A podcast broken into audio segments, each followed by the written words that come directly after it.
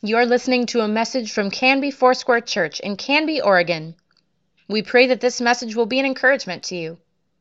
Visit canbyfoursquare.com to learn more. It was just before the Passover festival that Jesus knew that the hour had come for him to leave this world and to go to the Father. Having loved his own who, excuse me, who were in the world, he loved them to the end. The evening meal was in progress, and the devil had already prompted Judas, the son of Simon Iscariot, to betray Jesus. Jesus knew that the Father had put all things under his power and that he had come from God and was returning to God. So he got up from the meal, took off his outer clothing, and he wrapped a towel around his waist. And after that, he poured water into the basin and he began to wash his disciples' feet, drying them with a towel that was wrapped around him. He came to Simon Peter, who said to him, Lord, are you going to wash my feet? And Jesus replied, You do not realize now what I'm doing, but later you will understand. No, said Peter, you will never wash my feet. And Jesus answered, Unless I wash you, you have no part with me. And then the Lord, Simon Peter, replied, Not just my feet, but my hands and my feet as well. And then Jesus answered, Those who have been bathed need only to wash their feet. Their whole body is clean, and you are clean, though not every one of you. For he knew who was going to betray him. And that was why he said, Not everyone was clean. And when he had finished washing their feet, he put on his clothes and he returned to his place. Do you understand what I've done for you? He asked. You call me teacher and Lord, and rightly so, for that is what I am. Now that I am your Lord and teacher, I've washed your feet. You also should wash one another's feet. I have set you to, as an example that you should do as I have done for you. Very truly, I tell you, no servant is greater than his master, nor is a messenger greater than the one who sent him. Now that you know these things, you will be blessed if you do them.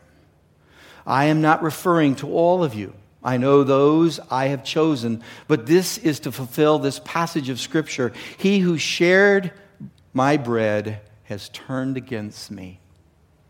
I am telling you now before it happens, so that when it does happen, you will believe that I am who I am. Very truly, I tell you, whoever accepts anyone I send accepts me, and whoever accepts me accepts the one who sent me. And after he had said this, Jesus was troubled. He was troubled in his spirit, and he testified, Very truly, I tell you, one of you is going to betray me.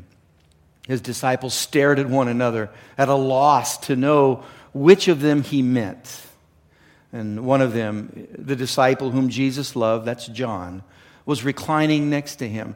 And Simon Peter motioned to this disciple and said, Ask him which one he means. Leaning back against Jesus, he asked him, Lord, who is it? And Jesus answered, It is the one to whom I will give this piece of bread when I have dipped it into the dish. And then, dipping the piece of bread, he gave it to Judas, the son of Simon Iscariot. And as soon as Judas took the bread, Satan entered into him. And so Jesus told him, What, what are you about to do? Do it quickly.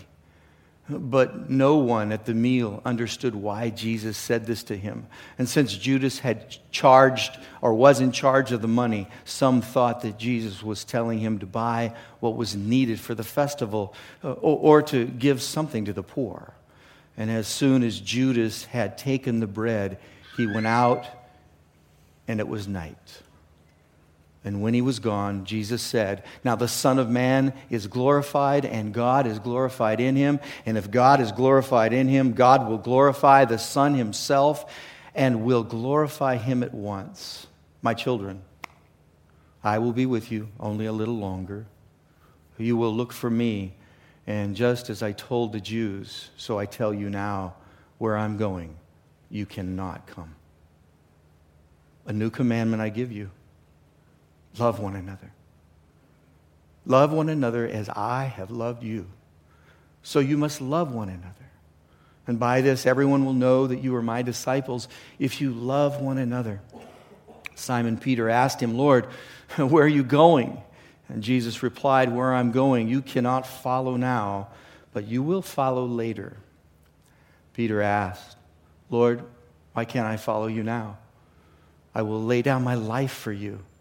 And then Jesus answered, Will you really lay your life down for me? Very truly, I tell you, before the rooster crows, you will disown me three times. The word of the Lord. You may be seated. I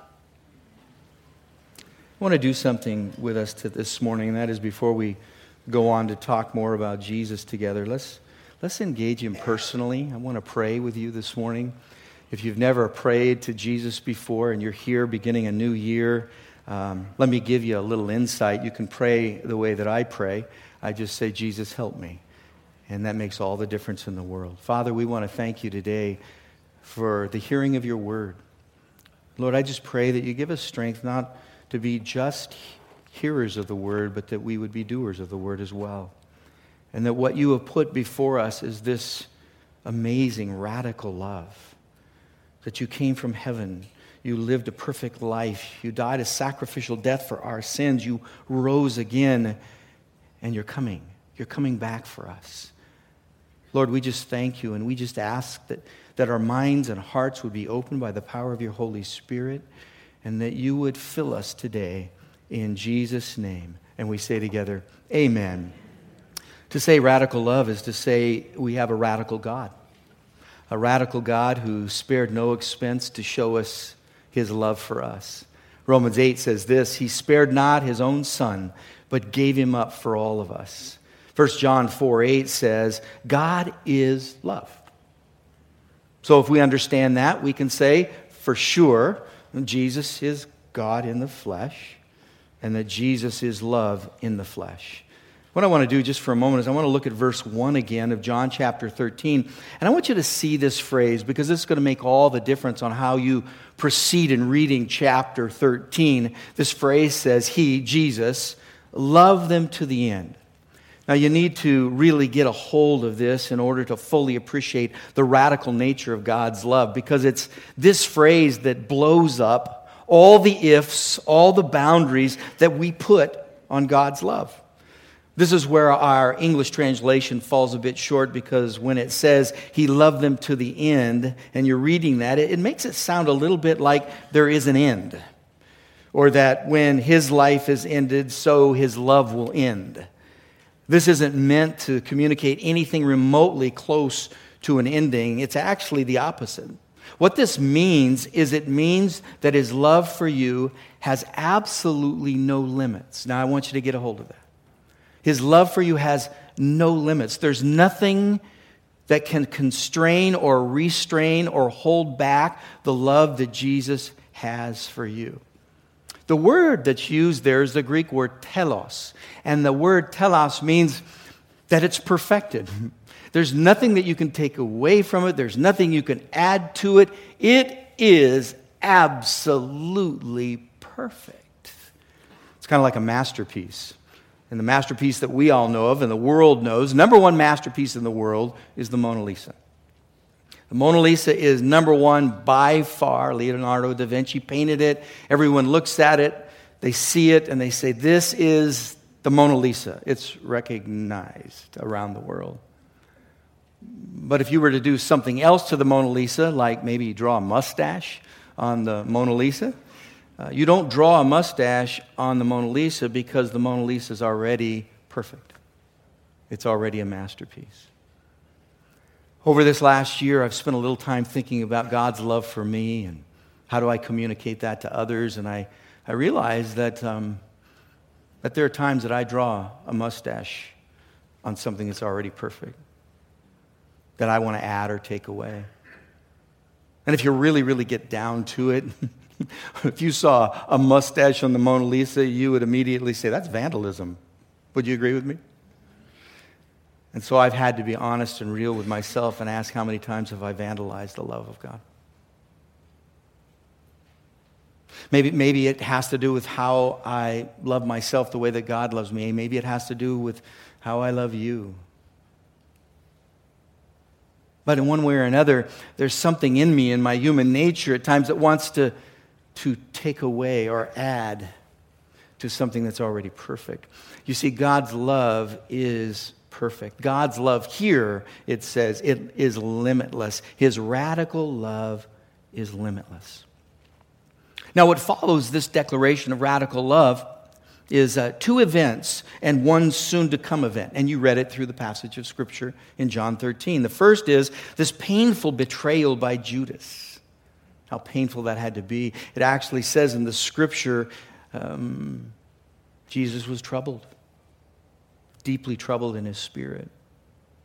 I want you to think about that for a moment because sometimes we defer to his divinity more than we defer to his humanity. And in this place, we see how painful it is for him, God in the flesh, Jesus Christ, to be betrayed. To have someone walk out the door that he spent three and a half years with. But that's exactly what Judas did. And then the second event is Jesus washes his disciples' feet. I want to come back to that in just a little bit. But, and the third, the soon to come event, was Peter's denial of Jesus. Now, I want you to notice what happens in verses 14 and 15. The focus on the conversation shifts from what Jesus has done to what he asks us to do. So Jesus says, I have, I have done this. I have loved them to the end, is what it says. And then it goes on in verses 14 and 15 I have set you an example, radical love, that you should do as I have done for you, radical love. He's talking about this radical love, this perfect love, this masterpiece of love. And he's saying, now you have to see something. Because I've done this for you, you've seen me do it, I've set the example. now you have a responsibility. That responsibility is that you would share that with others. That that becomes our responsibility. That becomes what God has called us to do. Jesus tells us this. Jesus tells his disciples that they have been recipients of this unlimited love. Now go and show others the same. You know what's interesting to me, and maybe you've wondered the same, is that Jesus used the washing of feet to illustrate this love. I mean, I think about all the things that he could have done to illustrate his love. Later is the greatest illustration of all, and that is that he dies on the cross for us and he raises again. But in this place, he demonstrates this love by the, the washing of, of feet. You know what this tells me? It tells me that radical love has more to do with our feet than it does with our feelings. That when living out the love of God, my feet come first and my feelings will follow. And oh, how we've reversed that in, in the society, the culture, the world that we live in. We do it the other way around. We say, Well, I'm not feeling it, so I ain't doing it. I'm not feeling it, so my feet aren't taking me there. You see, that is a total reverse of what real radical love is all about. Radical love is about engaging your feet in the process of loving, of doing, and as you're engaging your feet in loving, so your heart will follow. That's why this is so important in marriage. This is so important in relationships. This is so important in church family, is that we understand that our feet are the things that lead us to love. The prophet Isaiah said this How beautiful on the mountains are the feet of those, the feet of those who bring good news. And then we look at verses 34 and 35, and this is really the heart of this passage of chapter 13, Jesus makes this love a command. And you don't see that often in the gospel, but here he's making something a command. You know what he's saying? These are your marching orders. Get your feet with it. Follow this command. And then he says this a new command I give you radically love one another. It's the word agape. As I have radically loved you, so you must radically love one another. By this, everyone will know that you are my disciples if you radically love one another. Now, I want you to notice you can click here for expanded version because John actually expands on those two verses in another place, and that is 1 John chapters 1 through 5. And he unpacks what this love looks like. In one place, he says, And my dear little children, hasn't God lavished his love on you? Hasn't he just poured it out and not held anything back? Hasn't he radically taken care of you with this amazing love? It's interesting to me how, how many Christians have created their own version of this command, of this passage. It might read like this to some By this, everyone will know that you are my disciples if you have sound theology, if you pray a lot, if you cast out demons, if you speak in tongues. But that's not what Jesus says here. Now, I want you to hear me on this. I really do, because this is where it can break down just a little bit. This is the place I might get emails. I believe in sound theology. Absolutely.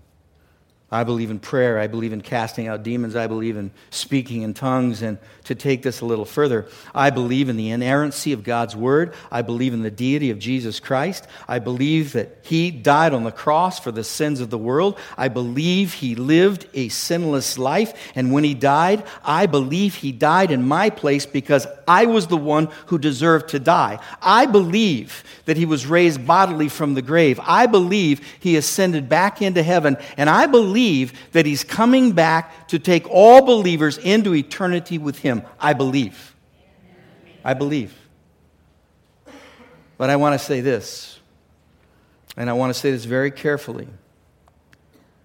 Believing those things does not convince an unbeliever, nor will it change their life. Jesus says that his disciples are to be known first and foremost for their love.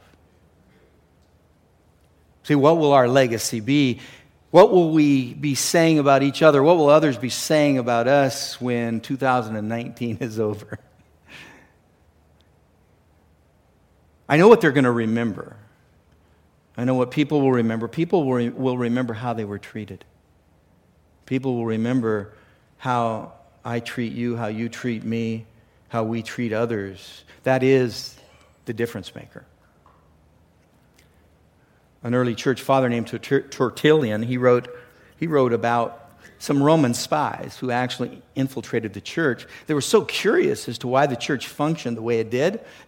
and so they, they, they, sent spies into these meetings that they would have in homes. And, and they came back with this report. It's an interesting report. This is what they said. They said, These people are strange. Yeah. They're strange. They, they worship but there is no image. They, they worship and they speak to one named Jesus who is absent, but whom they are expecting any time. They love him. And oh, how they love each other. That is the hallmark. Recently, I've been going through the Gospels and noting each encounter that Jesus had with people who needed help. Let me encourage you to do that if you got a little time. Just, just go through the Gospels and write some of the first words that come out of Jesus' mouth when people need help, when people need compassion. What has stood out to me is even when sin or disease is obviously present in the individual, Jesus did not start or lead the conversation with their issue. Here are first words out of his mouth to a man with leprosy I am willing. to the paralyzed man, friend. To the widow who just lost her son, please don't cry. What would happen if we lead our conversations with love first and not the issue? We get so issue focused. But what if we really believed in the power of God's love and the work of the gospel? And it's not as fragile as we are. It's not as fragile as things that we see happen on this planet and other kinds of love and other kinds of relationship. What would happen if we actually believe this? I know what would happen. we would take every opportunity to lead with love.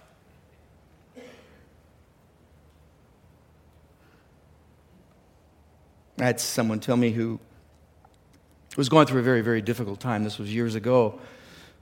And uh, after they had come through the difficult time, we sat down and talked. And I asked them, I said, What made a difference in your life? And this person said to me, They said, Well, it was the conversation you had where I was asking some theological questions. and you said to me, Why don't you put that on the shelf for a little while? And why don't you lean into Jesus and see what Jesus tells you? See what God's Word tells you.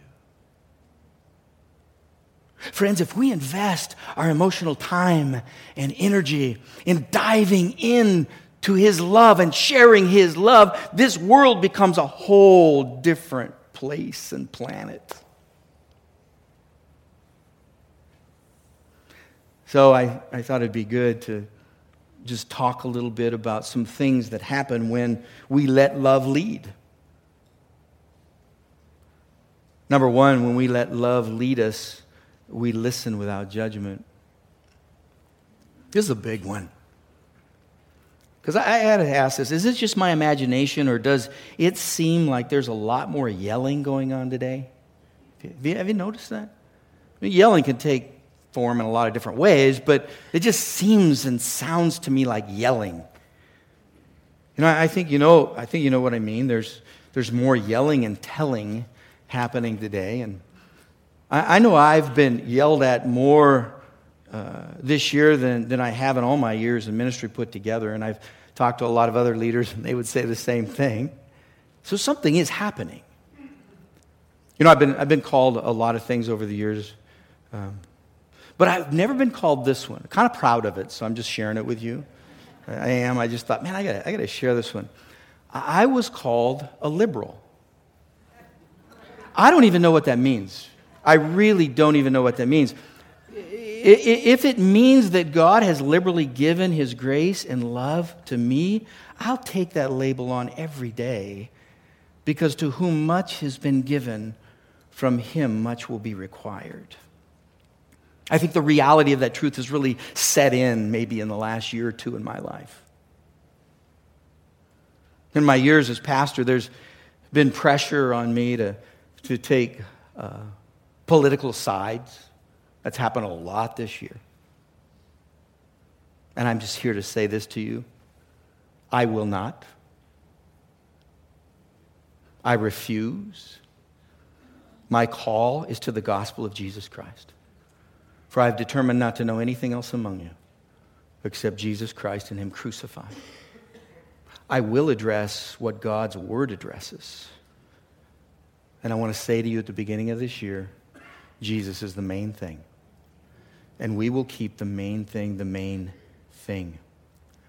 And for the record, I have no favorite political children, just, just so you know. In my own family, I have a Democrat, a Republican, and a Libertarian. So who do I choose? who, who, who do I choose? I would not treat this church that way because I trust the Holy Spirit in you. I really do. I trust what God's up to in your life. But let me give you a little instruction here. And here's what breaks my heart. So many Christians are taking their cues from our political leaders on how to treat others. Can I just say one thing? Please stop it. Because what Jesus says is what you've seen me do, use that as the example. It, it isn't all the other things. He's saying, use me, follow me, be like me. And if I do anything less than that, and it's not perfect. But if I do anything less than that, I'm selling short the power of the gospel. I'm selling short the life of Jesus alive in me and in the body of Jesus Christ. I think there may be a lot of reasons people follow this kind of pattern. It's because there's fear. There really is. I, I see it. I have to deal with it in my own life. But the Bible says perfect love casts out all fear. You have no need to be fearful people. You have nothing to be afraid of. If God is on your side, who can be against you? Nothing will ever separate you from the love of Christ. He loves you because he loves you. Here's a phrase that, that is ripe with judgment, used by, by people in the days of Jesus and, and used by people in our day as well. Maybe you've said it, and I know I'm guilty of saying things or at least thinking these things. Here's the phrase I hope they get what they deserve. Heard that a lot. I, I hope they get what they deserve. A word of warning. I understand we need justice and law and accountability and all these things. I get it. But if I got exactly what I deserved, I should have been nailed to the cross and not Jesus. Let love lead. In Luke chapter 5, verses 12 and 13, this is the place that Jesus deals with an outcast of community. In fact, it's the worst kind of person that has this kind of disease. He should have been quarantined. How he got out in the open, we don't know. But Jesus runs into this man, and while Jesus was in one of the towns, a man came along who was covered with leprosy. And when he saw Jesus, he fell with his face to the ground and he begged him, Lord, if you're willing, would you please cleanse me? And Jesus reached out his hand and he touched, he touched the man and he said, I am willing. He said, Be clean. And immediately the leprosy left him. He didn't only speak to the man, he showed this wonderful gesture, this outlandish kind of love that you would not show to someone with leprosy in that day. He went skin to skin. That's crazy. And he said to him, Be clean. Can I tell you what I think happened when Jesus actually reached out and touched him? I think he was healed from the inside out.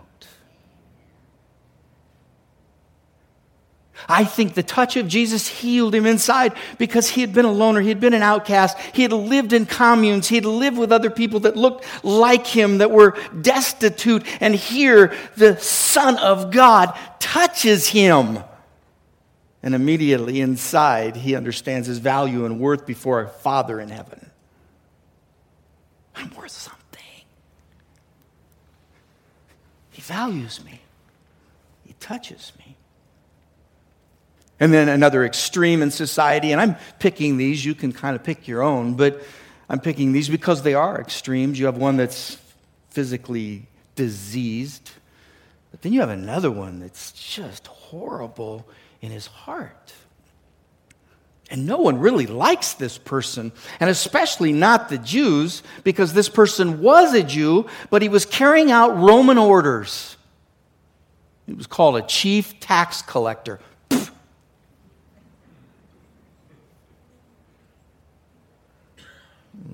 Zacchaeus was sitting in a tree. Jesus entered Jericho. And Jesus was passing through, and a man was there. His name was Zacchaeus.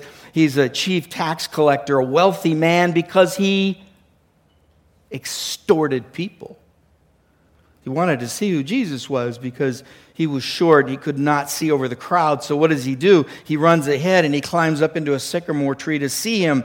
And since Jesus was coming that way, and when Jesus reached the spot, he, he looked up and he said to him, Zacchaeus, I want you to come down immediately. I must stay at your house today. This guy's getting blown away. Wants to what? So he came down at once and welcomed him gladly. But here's what happened all the people saw this and they began to mutter. He, he's gone to be guests of those sinners. There's the judgment. By the way, many theologians believe this was the tipping point for Judas Iscariot. It was right here because Judas was a zealot and he was seeing someone he hated the most being treated kindly and with radical love by Jesus. And he said, That's it. This is only days before Jesus dies because Jesus is actually on his way to Jerusalem to die for you and me, and he's got to go through Jericho. And this is when it happens. And they just muttered.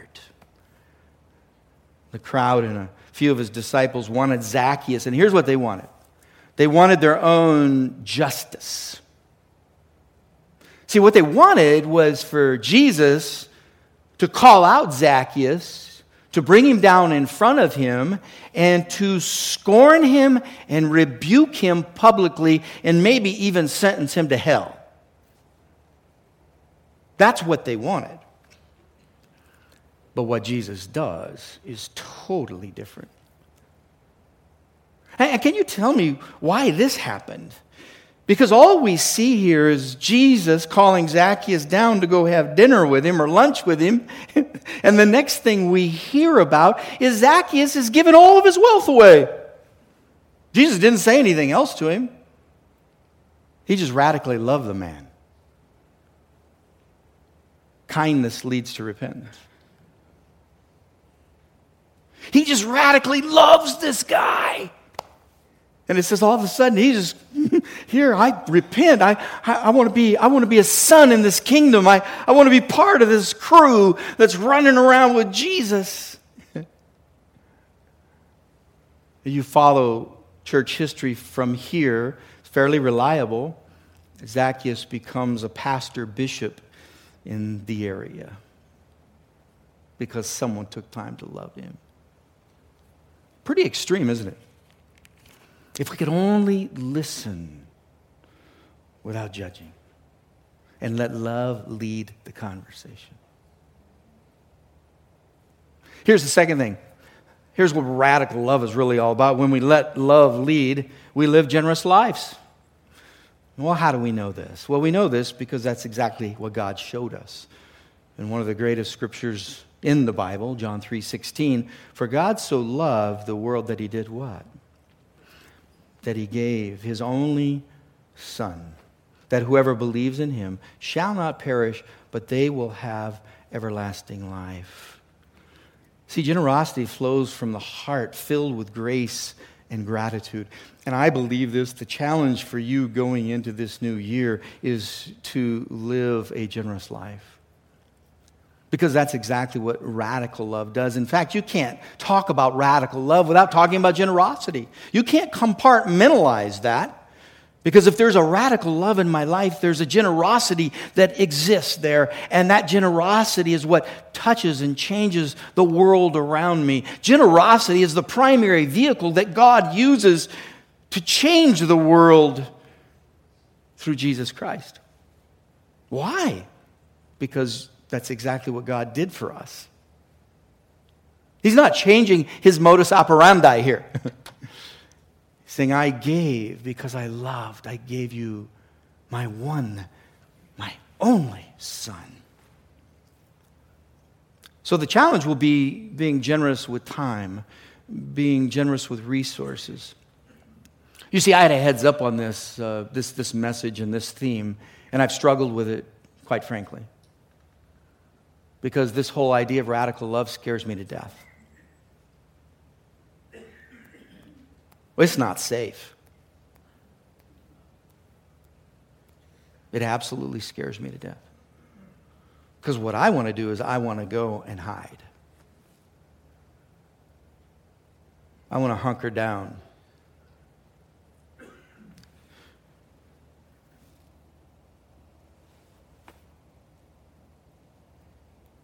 I want to be a spiritual Scrooge.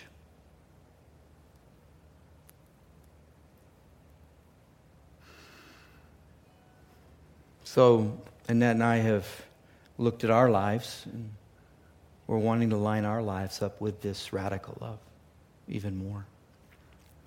So, we did something crazy a few months ago. We said, well, it involves our giving, let's just give 10 more, 10% more than what we're giving. This is not because I'm a pastor, it's because I'm a Christ follower and I want to know what it, it's like to really, really radically love and follow Jesus and radically love and follow others. What is God asking from you? What is God asking from you that is a characteristic of radical love? And certainly, all through Scripture, we understand that, um, that this is one of them. John 15, 13 says, Greater love has no man than this, to lay down one's life for one's friend. That is about as generous as it gets. Hmm. And then there's this one last thing that makes me extremely uncomfortable. I, have said this, and this is part of my testimony these last several months. And that's when love leads, we love our enemies. I don't like this. I can honestly say, in my flesh and in my mind, I don't like this. Annette and I have talked about it a lot. I've said, I don't know if I can do it. I know I can't without the power of God's Holy Spirit. But when you say enemies, the way that I define that are people who have hurt me or who've yelled at me. All those kinds of things. But I don't see anything in that scripture that qualifies me to be any different. I, I, I don't, I don't see an exception. I, I, I, wished I, I wished I could. I'm looking for it. But this is what it says in Luke 6:35. And maybe you want to look for a way out too, but you got to read this. But love your enemies. Do good to them. Lend to them without expecting to get anything back. Then your reward will be great, and you will be children of the Most High, because He is kind to the ungrateful and wicked. I just wished he would have never said that.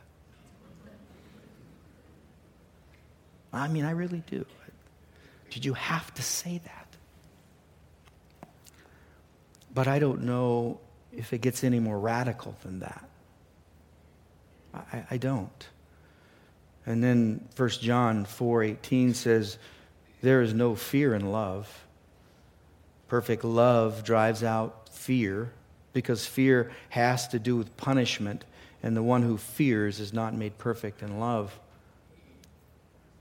You see what this radical love does? And I'm going to finish with this before we come to the Lord's table.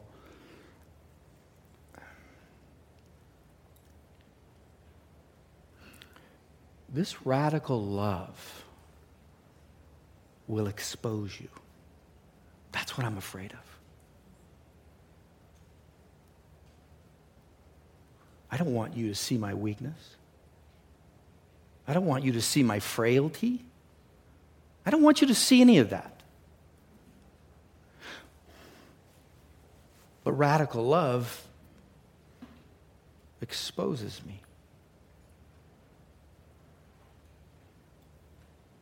This radical love will expose my fears because that's what perfect love does. But it's doing it for a reason to replace that fear with his love. That's what he's doing. Friends, we have a journey ahead of us. We're living in an ever increasing reality of harshness, hate, all of those things. And if I'm to stand up here today and be honest with the gospel and be honest with what's in my heart, the thing that I would tell you is the only bastion that can stand against that is the love of God and the gospel, the good news of Jesus Christ. It is the most powerful thing on this planet. How will we be known? How will you be known? See, all through life, we have a way of finding new fears, don't we? What were my fears when I was 20 are not my fears today. But we are human, and that's why the most often repeated phrase in the Bible is to you and me, fear not, because that is our inclination. And the moment I get rid of the fears in my 20s, I've got fears in my 40s. And the moment I get rid of the fears in my 40s, I got fears in my 60s. They look a little different, they talk a little differently, but it's still fear. And how often have I let fear control my life? But what I understand here is there's a remedy, and the remedy is perfect love, radical love. And I don't want to live like I've lived before. I want to change. I want God to change me. And perfect love will do that every single day. And would you do this with me? Would you just bow your head just for a moment? And we're going to, I think, appropriately come to the Lord's table. This is the place that Jesus spoke. This is the place he talked about the things that we've discussed in John 13. And that we would take what he has said to us we would take it to heart. And we would let God's Holy Spirit test us. Father, we are beginning a new year, and I, I, really don't think this is business as usual for the church. I, I have a sense that you're up to some things that you want to accomplish in the world that we live in, and you want to use us to help accomplish that. And so, Lord, would you prepare us? Would you help us? Would you let us be people who lead with the love of Christ? Let love lead because we know that you're able. Lord, we confess our sin, we confess our frailties, we confess our weaknesses. Let perfect love come and fill us by your Holy Spirit. In Jesus' name. Thank you for listening. Please let us know if you have questions or would like us to pray with you. You can contact the church office most weekdays at 503 266 4444 and anytime through canbyfoursquare.com.